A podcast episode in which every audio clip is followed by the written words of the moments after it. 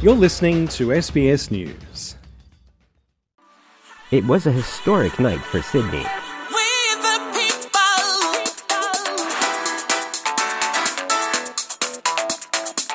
Tens of thousands descended upon Oxford Street to watch about twelve thousand five hundred marchers on two hundred floats dance, sing and celebrate their way through the spiritual home of Sydney's L G B T I Q plus community as they commemorated the parade's homecoming.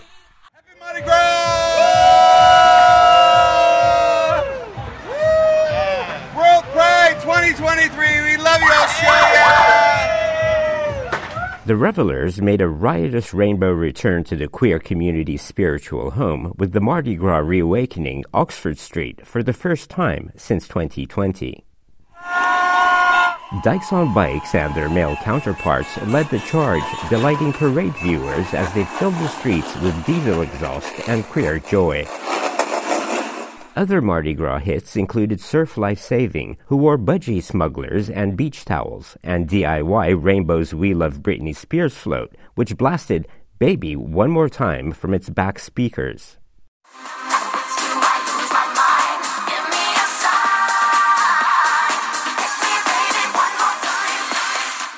Anthony Albanese made history as the first Prime Minister to march in the parade.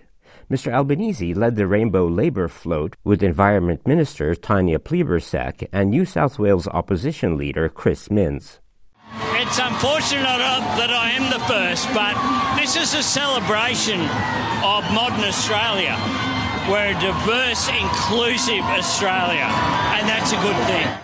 Before marching, Mister Albanese said the advances Australia has made in L G B T I Q rights over the past forty-five years have been about respect. But we need to remember as well that after forty-five years, it began with a campaign for law reform. It's about equality and it's about respecting people for who they are, no matter who they love, no matter uh, where they live, no matter what their identity is. It's about respect.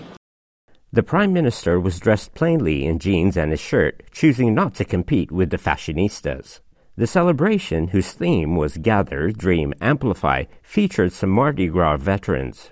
Kate Froe is one seventy-eighter who took part in the first Mardi Gras in nineteen seventy-eight. She remembers suffering abuse at the hands of police and others. I got uh, dragged by my hair into a paddy wagon. Someone threw a dustbin at me.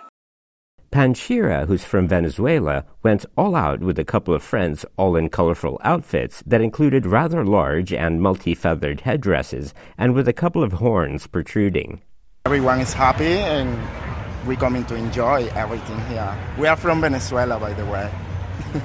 Why do you think it's important to have this kind of representation at Mardi Gras? What do you think? Uh, because there's there's a, always a continual struggle, right? The things that we've fought for, you know, could easily be taken away. So let's always ensure that we celebrate what we have, because I think it could so easily be taken away, right? So we're in a troubled world. Let's. Um, it's been a troubled few years. Um, let's celebrate what we have and peace and love, really. And acceptance. Enjoy together. Yeah, and beauty. Like and a family. Because we all family. Yeah, family. That's yeah. Very true. The Australian Federal Police were also there, but not as a show of force, but rather to show their support for the community and their own gay and lesbian officers. Our love for the A F P, our love for inclusivity and diversity, all of the happy vibes. Just to celebrate um, the gay and lesbian community and to show the support of the A F P and uniformed police officers for this great community event. Senator Lydia Thorpe was moved on from the parade by police after trying to block a float. Video footage shows the former Greens, now independent senator from Victoria, lying on her back on Oxford Street and temporarily halting the parade.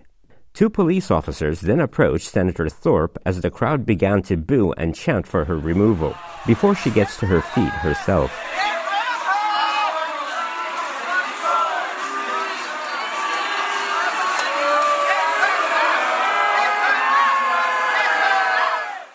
New South Wales police have confirmed that a woman was removed from the parade at the request of organisers for breaching the terms of her participation. Four people were arrested for offences, including assaulting police, after one officer suffered a suspected broken nose during an arrest on Oxford Street, and a second officer suffered grazes and a black eye during an alleged assault on the way to Moore Park. World Pride will continue for another week before finishing with a historic march across the Sydney Harbour Bridge on Sunday. World Pride has been Sydney's biggest event since the two thousand Olympics and is expected to host more than half a million people across its three hundred or so events.